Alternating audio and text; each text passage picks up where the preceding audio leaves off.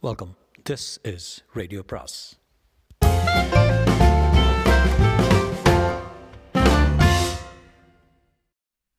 சுஜாதாவின் நிறமற்ற வானவில் பாகம் மூன்று. அத்தியாயம் ஐந்து. குணா நெருப்பு பெட்டியை தேடும்போது கிருஷ்ணமூர்த்தி மீது மோதிக்கொண்டாள் பார்த்து பார்த்து என்று அவளை தோளோடு பிடித்து கொள்ள வேண்டியிருந்தது. எங்கேயோ மேஜை அறைக்குள் மெழுகுவர்த்தி இருக்கு என்று அவள் மேல் விதவிதமாக பட்டபோது இருட்டு முடிந்துவிடப் போகிறதே வெளிச்சம் வந்துவிடப் போகிறதே அவசரம் அவசரம் என்று அவனுள் சைத்தானின் குரல் ஒலித்தது. குணாவை அணைத்து எடுத்துக்கொண்டு கன்னத்தில் முத்தம் கொடுக்க முயன்றான். அது ஒரு வாசனை தீற்றலாக மழுங்கியது. சார் நாம் உணர்ச்சி பச வசப்பட வேண்டாம் என்றாள். ஆனால் அவன் செயல்களை தடுக்க முயற்சிக்கவில்லை. குணாவை தன் நாற்காலில் உட்கார வைத்து அவள் புஜங்களை பிடித்து இங்கே அங்கே என்று பல திசைகளில் ஆர்வம் செலுத்தி அவளை தொட்டு பார்த்தான். உணர்ச்சி வசப்பட்டு ஏதாவது என்றால் மறுபடி. முகத்தில் அரைந்தாற்போல் மின்சாரம் திரும்ப வந்தபோது குணாவின் மார்பு சட்டை கலைந்திருப்பது அவனுக்கு அதிர்ச்சியாகவும் வெட்கமாகவும் இருந்தது. சேச்சே என்ன காரியம் பண்ணிட்டீங்க? மோசம் சார் நீங்கள் என்றால் கோபம் இல்லாமல் சாரி இருட்டில் போட்டு விட்டுருங்க என்று அவன் அருகே வந்து தலைமுடியை கோதினாள். குணா சாரி வெரி சாரி எதுக்கு? நடந்ததுக்கு. டோம்பி சிலி இயல்பாக நடக்க வேண்டியது நடந்துருச்சு. அவ்வளோதான் இதனால் நம்ம ரெண்டு பேருக்கு லைஃப்பில் சிக்கலாக சேச்சே எதுவும் நடக்காது. நாம் என்ன பண்ணிட்டோம்? என்ன என்ன ரேப் பண்ணிட்டீங்களா? இல்லை இல்லை குணா வேறொரு சந்தர்ப்பத்தில் இந்த சம்பவத்தை நீ வந்து பயன்படுத்திக்க முடியும். நான் அப்படிப்பட்டவளன்னு நினச்சிருக்கீங்களா? இல்லை இல்லை குணா என்ன தப்பாக எடுத்துக்காமல் இருந்தால் சரி. தப்பு என்ன சார் தப்பு? இருட்டில் நம்ம பகல் வேஷங்கள் எல்லாம் கரைஞ்சு கொஞ்சம் ஆதி மனிதர்கள் போல நடந்துக்கிட்டோம் நீங்கள் கல்யாணத்துக்கு புறப்படணும். கார் வந்து காத்திருக்கு என்றாள் குணாவை வீட்டில் கொண்டு விட்டபோது அவள் குனிந்து அவன் தலையை கலைத்து best of luck have a nice train என்று லேசாக புன்னகைத்தாள். வெற்றி புன்னகை. அவன் தலையை கலைக்கக்கூடிய அளவுக்கு தைரியம் வந்து விட்டது. காரில் மௌனமாக பூந்தமல்லி ஹைரோடில் செல்லும்போது ஜன்னலை இறுக்கி முகத்தில் குளிர்காற்றை அனுமதித்து கொண்டான். சே ஒரு கணத்தில் எழுந்து விட்டேனே சரிந்து விட்டேன். இப்போது அவளையும் நேராக கண்ணுக்கு கண் பார்க்க முடியாது. மனைவியும் மனைவியும் அது மாதிரி. அந்தஸ்து கௌரவம் இத்தனை நாள் மன வாழ்க்கையின் நேர்மை அத்தனை ஒரு இருட்டு துண்டில் இழந்து விட்டேனே. இனி என்ன செய்தாலும் என் வாழ்வில் அவளுக்கு ஒருவாறு கடன்பட்டு விட்டேன். தன் கையை பார்த்து கொண்டு சும்மா இருக்கிறது தானே இருட்டுனா? இடது கையால் வலது கையை அடித்து கொண்டான். உனக்கு என்னடா குறை? மனைவி அழகா இல்லையா? முத்து போல குழந்தை கை நிறைய சம்பாத்தியம் வசதி கௌரவம் சமூகத்தில் அந்தஸ்து அத்தனை இருந்தும் ஏன் மற்றொரு பெண்ணின் மார்புக்கு அலையிற? என்ன ஒரு வீழ்ச்சி வேட்கை இது? ஏன் ஒழுங்காக செல்லும் வாழ்வை சிக்கலாக்கி கொள்கிற எங்கேயாவது கோயில் இருந்தால் நிறுத்தியா? என்றான் டிரைவரிடம். பெரும்புதூர் வருங்க. ஆனால் இந்நேரத்தில் எல்லாம் கோயில் முடியிருக்குங்க. காலையில் காஞ்சிபுரத்தில் கோயிலுக்கு போயே ஆகணும். ஞாபகப்படுத்துங்க டிரைவர் உங்கள் பேர் என்ன? ராஜுங்க. ராஜு காஞ்சிபுரத்தில் ஏதாவது கோயில் தெரியா? சரிங்க. ராஜு உங்களுக்கு கல்யாணம் ஆயிடுச்சா? ஆயிடுச்சுங்க. குழந்தைங்க? வெள்ளப்பத்துக்கு தான் ஊருக்கு போயிட்டுருக்காங்க. சபலப்படாத என்ன? சரிங்க. இருக்கிறது பொண்ணு தெரியுங்களா ஆமாங்க என்றான் ராஜு. ஐயா ராத்திரி சாப்பாடு? காஞ்சிபுரம் போயிடலாம்ப்பா. என்ன ஒரு மணி நேரம் ஆக போகுது இரவு கல்யாண வீட்டில் போய் இறங்கின போது கல்யாணியும் குழந்தையும் மற்றவர்களுடன் நடுக்கூடத்தில் ஜமக்காலத்தில் படுத்து கொண்டிருந்தனர். பந்தலில் நாற்காலியை கழற்றி போட்டுவிட்டு ஒரு கோஷ்டி மூணு சீட்டு ஆடிக்கொண்டிருக்க வாப்பா கிருஷ்ணா ஒரு கை குறையிறது. அமெரிக்கா போக போறியம்மா. கல்யாணி சொன்னா உன் பொண்ணு என்ன சுட்டிகப்பா? சாப்பிட்டுட்டு வரேன் மாமா. சாப்பிட்டு விட்டு செம்பில் கல்கண்டு கலந்த பால் தளிர் வெற்றிலை பன்னீர் புகையிலை என்று ஃபியூடல் சமாச்சாரங்களாக ச சுற்றிலும் பரப்பிக்கொண்டு மல்ஜிப்பாவில் அரட்டை கச்சேரியும் சீட்டு கச்சேரியும் நடந்து கொண்டிருந்தது. ஒருபுறம் கரகாட்டக்காரன் வீடியோ ஓடிக்கொண்டிருக்க இளைஞர்கள் வயசு பெண்களை ஓடிப்பிடித்து துரத்தி கொண்டிருந்தனர் பின்கட்டில் இனமாக இன்பமாக புகை வாசனையில் நடுவில் ஜாங்கிரியும் மைசூர் பாக்கும் போட்டு கொண்டிருந்தனர். கல்யாண பெண்ணை சுற்றிலும் ஒரு குழுவும் பையனை சுற்றிலும் ஒரு கும்பலுமாக கலாட்டம் பண்ணி கொண்டிருக்க கிருஷ்ணமூர்த்தி நிம்மதி இல்லாமல் அலைந்தான். கல்யாணி எழுப்பலாமா என்று யோசித்தான். சாத்தியமாகப்படவில்லை அவள் மேல் காலை போட்டுக்கொண்டு விரல் போட்டுக்கொண்டு தூங்கும் ஆண்டாளை பார்த்தான். சாரி கண்ணு. அதிகாலையில் முகூர்த்தம். இப்போவே படுத்துண்டா தான் கொஞ்சமாக தூங்கலாம் என்றாள் சரோ. வரேன்க்கா. பெண்ணுக்கு என்ன நகை போட்டிருக்குன்னு காட்டுறா. பார்க்கலாம் வரியா. வேணாக்கா நாளைக்கு கோயில் எப்போ திறக்கும்? காஞ்சிபுரம் முழுக்க கோயில். எந்த கோயில் சொல்கிற வரதராஜ பெருமாள். எனக்கு தெரியாதுப்பா. எட்டு மணிக்குள்ளே திறந்துருக்குன்னு நினைக்கிறேன். எதுக்கும் பார்த்து சாரதியை கேட்டுக்கோ. அவர் தான் உள்ளூர் சமாச்சாரம் எல்லாம் தெரிஞ்சவர். ஏதாவது வேண்டுதலா? இல்லை போகணும் அவ்வளோதான் சீட்டு கும்பல் சேர்ந்து கொண்டு நூறு ரூபாய் இழக்கும் வரை ஆடினான். ஆடு என்ன? வேணும் வேணும். செய்த தப்புக்கு. கொஞ்ச நேரம் வீடியோ பார்த்துவிட்டு மூன்று நாற்காலிகளை சேர்த்து ஃபேனுக்கு அடியில் போட்டுக்கொண்டு தூங்கி போய்விட்டான். நாதஸ்வர மேள சத்தம் கேட்டது. கல்யாணி பளபளவென்று அரக்கு கலர் புடவையில் மஞ்சளும் மரு மருதோன்றியும் கைகளை வரம்பிட நெற்றியில் சுட்டியும் உச்சியில் ராக்குட்டியும் ராக்குடியும் குஞ்சலம் வைத்த பின்னலுமாக தங்க வளையல்கள் புலம்ப என்னை கல்யாணம் பண்ணிக்கிறதுக்கு முன்னாடி ஒரு கண்டிஷன் மொத்த பொம்மநாட்டிகளை ஏறெடுத்து பார்க்கக்கூடாது. முதல்ல அதை சத்தியம் பண்ணி கொடுத்துருங்கோ. அதுக்கப்புறம் தான் உங்கள் கையை பிடிப்பேன். எழுந்துருங்கோ. எப்போ வந்தாப்புல?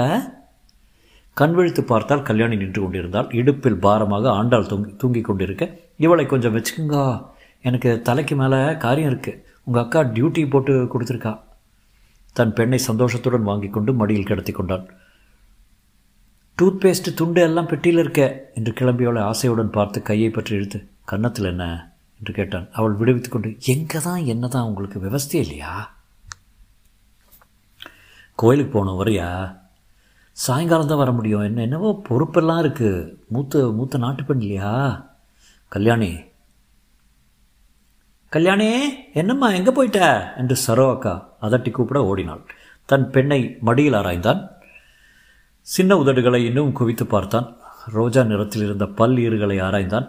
வழிந்த எச்சிலை துடைத்து விட்டான். உதட்டில் லிப்ஸ்டிக் நேற்று போட்டிருந்தது கொஞ்சம் பாக்கி இருந்தது. நெற்றி போட்டு சின்னதாக இருந்தது. கண் இறப்பைகளில் ஒரு ஆள் குடியிருக்கலாம் போல இருந்தது. கன்னங்கள் ஆரோக்கியமாக வீங்கியிருந்தன. அப்படியே மூச்சு மூட்டும்படி அணைத்து கொண்டால் குழந்தை நசுங்கி போய்விடும் என்று கட்டுப்படுத்தி கொண்டான். என் புருவம் என் மூக்கு என் ஜீவன் ஆண்டாள். ஏ ஆண்டாள்! என்று ஒரு பெண் அவள் அருகில் வந்து மாமா ஆண்டாளை எழுப்புங்க. எல்லாரும் குளிக்கணும் என்றாள். மற்ற குழந்தைகள் ஆண்டாளோட விளையாடணும் ஆண்டாளோட ட்ரெஸ் பண்ண என்று உபதிரவம் செய்ய ஆண்டாள் எழுந்து எப்போ வந்த? என்று கேட்டாள். ராத்திரி. கல்யாணம் தானே இப்போ? ஆமாம் ஆண்டா உனக்கு கல்யாணம் எப்போ? என்று பக்கத்திலிருந்து ஒருத்தர் கேட்க அவள் போங்க மாமா என்று வைக்கப்பட்டாள். அதற்குள் அவளை சுமார் பத்து குழந்தைகள் சூழ்ந்து கொள்ள கிருஷ்ணமூர்த்தி பெண்ணை இழந்தான். சீட்டு கச்சேரியர்கள் அந்த அந்தந்த நிலையில் தூங்கிக் கொண்டிருக்க நாயன சத்தம் கேட்டு எழுந்து பல்விளக்க போனார்கள். பாட் பட்டுப்புடவை சரசரக்க பெண்களும் மாமிகளும் ஊடாடி கொண்டிருந்த கொண்டிருந்த பொது குழப்பத்தில் பேருக்கு பேர் இட்லிக்கும் காஃபிக்கும் மாப்பிள்ளைக்கும் செருப்புக்கும் பெல்ட்டுக்கும் பாலிகை கொட்டுவதற்கும் ஆணைகளை பிறப்பித்துக் கொண்டிருந்தார்கள். மாப்பிள்ளை சங்கல்பம் பண்ணும்போதே பெண்ணுடன் சிரித்து பேச விரும்பப்பட் விருப்பப்பட்டான். வீடியோக்காரர்கள் ப்ளக் பாயிண்ட்டுகளை தேர்ந்தெடுத்தார்கள். ஊஞ்சலுக்கு புதிய பவானி ஜமக்காலம் விரிக்கப்பட்டது. யாரோ இடுப்பில் சாவி கொத்து பிரதானமாக இருக்கிற பேரையெல்லாம் அதட்டி கொண்டிருக்க ஒருத்தர் டிஃபன் சாப்பிட்டாச்சா என்று எல்லாரையும் விசாரித்து கொண்டிருந்தார். பந்தலுக்கு வெளியே நாய்களும் ஏழைகளும் காத்திருந்தார்கள். வா. சூரியோதயத்தில் கல்யாணத்தில் வேத காலத்திலிருந்து சொல்லப்படும் மந்திரங்கள் மந்திரங்களை ஸ்கூட்டரில் வந்து இறங்கிய சாஸ்திரிகள் சொல்ல கிருஷ்ணமூர்த்தி அங்கங்கே நிழலின் இடுக்கில் மான் போல தெரியும் கல்யாணியை கண்களால் தொடர்ந்து கொண்டிருந்தான். அமெரிக்காவில் எத்தனை நாள் மாப்பிள்ள? ஒரு வாரத்துக்கு மேல் கிடையாது. அங்கெல்லாம் பாதாம் பருப்பு சீப்பாமே ட்ரைனிங்கா இல்லை ஒரு கான்ட்ராக்டுக்காக கான்ட்ராக்டுக்காகனா அமெரிக்காவில் நாங்கள் ஒரு பொருள் விற்கிறோம் என்ன பொருள்? சாஃப்ட்வேரு ஓ என்று அவர் விலகி போனார். ஐயா கோயிலுக்கு போகணுங்களே டிரைவர் வந்து கேட்டான். அம்மா வர சாயங்காலம் ஆயிரும் போல இருக்கு ராஜு. ஆண்டாளை சுற்றிலும் சதா சர்வகாலமும் ஒரு கூட்டம். மற்ற பெண்களுக்கு அவள் ஒரு விளையாட்டு பொம்மை போல. ஆண்டாளுக்கு ஆண்டாள் வேஷம் போட போகிறா இன்றைக்கி அவள் டான்ஸ் பண்ணுறத வீடியோ எடுக்க போகிறா என்று ஒரு நிமிஷம் வந்து சொல்லிட்டு போனாள். கல்யாணி கோயிலுக்கு போயே ஆகணும். போகலாம் போகலாம் இந்த பொண்ணை கொஞ்சம் கண்காணிச்சிட்டே இருங்கோ. தொலைஞ்சு கிளைஞ்சு போயிட போகிறது வேண்டாம் வேண்டாம்னு சொன்னால் உங்கள் வீட்டில் எதுக்காக காசு மாலையெல்லாம் கழுத்தில் போட்டு வச்சுருக்கா அக்கா? ஏன் போட்டா என்ன? அது ரிஸ்க் இல்லையோ? நான் பார்த்துக்கிறேன் நீ இப்போ ஆண்டாளை அவர்களுக்கு மத்தியில் ஒரு உற்சாக தீவு போல பார்த்தான். போகிற பெயர் வருகிற பெயர் எல்லாம் அவளை ஏக்தவத்தி நாடச் சொன்னார்கள். மத்தியான நேரம் கிடைத்து கல்யாணம் முடிந்து மணமகனையும் மணமகளையும் சாஸ்திரிகளையும் மட்டும் அம்போ என்று விட்டுவிட்டு எல்லோரும் சாப்பிட போய்விட கிருஷ்ணமூர்த்தி மனைவியும் மகளையும் அழைத்து கொண்டு கோவிலுக்கு சென்றபோது திரை போட்டிருந்தது. திரை போட்டிருந்தது ஏமாற்றமாக இருந்தது. சந்நிதியின் முன் வாசல் படிகளில் கல்யாணி உட்கார்ந்து கொள்ள திரை விலக எத்தனை நேரமாகும் என்று பக்கத்தில் உடம்பு முழுக்க நாமம் சரித்திருந்தவரை கேட்டான் கிருஷ்ணமூர்த்தி. இப்போ தான் போட்டிருக்கா? பெருமாள் அமுது திறந்தப்புறம் திறந்துடுவா. ஒரு மணி ஒரு மணி தேசாலம் ஆகலாம். ஒரு மணியா? என்று வாட்சை பார்த்தேன். என்னப்பா டிரைவரு? சார் இப்போ புறப்படாதாங்க. நேரத்து நேரத்துக்கு பெங்களூர் போக முடியும். என்றான் ராஜு. கல்யாணி கவலைப்படாமல் திரை திறக்க காத்திருப்பதை தவிர வாழ்க்கையில் வேறு வேலையே இல்லையா என்பது போல காத்திருந்தார். கல்யாணி நான் புறப்படணும். பெருமாளை சேவிக்காமலா? திற திறக்க வரைக்கும் நான் இருந்தால் பெங்களூரில் பிளேன் மிஸ் ஆயிரும். சரி அப்போ போயிட்டு வாங்க. எங்கப்பா போகிற என்று ஆண்டாள் கேட்க அப்பா அமெரிக்கா போகிறார் கண்ணு. அம்மா வீட்டுக்குள்ளேயே இருப்பா. அப்பா அமெரிக்காவெல்லாம் போய் கலர் கலராக கார்டு அனுப்புவா என்றான் அப்பா அமெரிக்கா எவ்வளோ தூரம்? நிறைய தூரம் கல்யாணி. கல்யாணி என்ன கிண்டலாக பேசுகிற கிண்டலே இல்லை நீங்கள் போகிறதுல ரொம்ப பெருமை இருக்குது எனக்கு. இது எத்தனாவது தடவை? கல்யாணியை கொஞ்ச நேரம் அடி அடிபட்டது போல் பார்த்து கொண்டு விட்டு ஆஃபீஸ் வேலை. இப்போ நீ வேண்டாம்னா போகல அதுக்கெல்லாம் பவர் கிடையாது உங்களுக்கு. போயிட்டு வாங்கோ. கல்யாணி நீ திரும்ப மெட்ராஸ் போகிறதுக்கு இதே காரை அனுப்பிடுறேன். ராத்திரி வந்துடுவேன் வந்துடுவான் காலையில் புறப்பட்டுரு என்ன? நான் ஹாங்காங் போன உடனே ஃபோன் பண்ணுறேன் ஹாங்காங்கில் தங்க போகிறீங்களா ஒரு நாள் என்றான் அவளை பார்க்காமல். வேலையா? ஆமாம் அவனை ஒரு மாதிரி பார்த்தான்.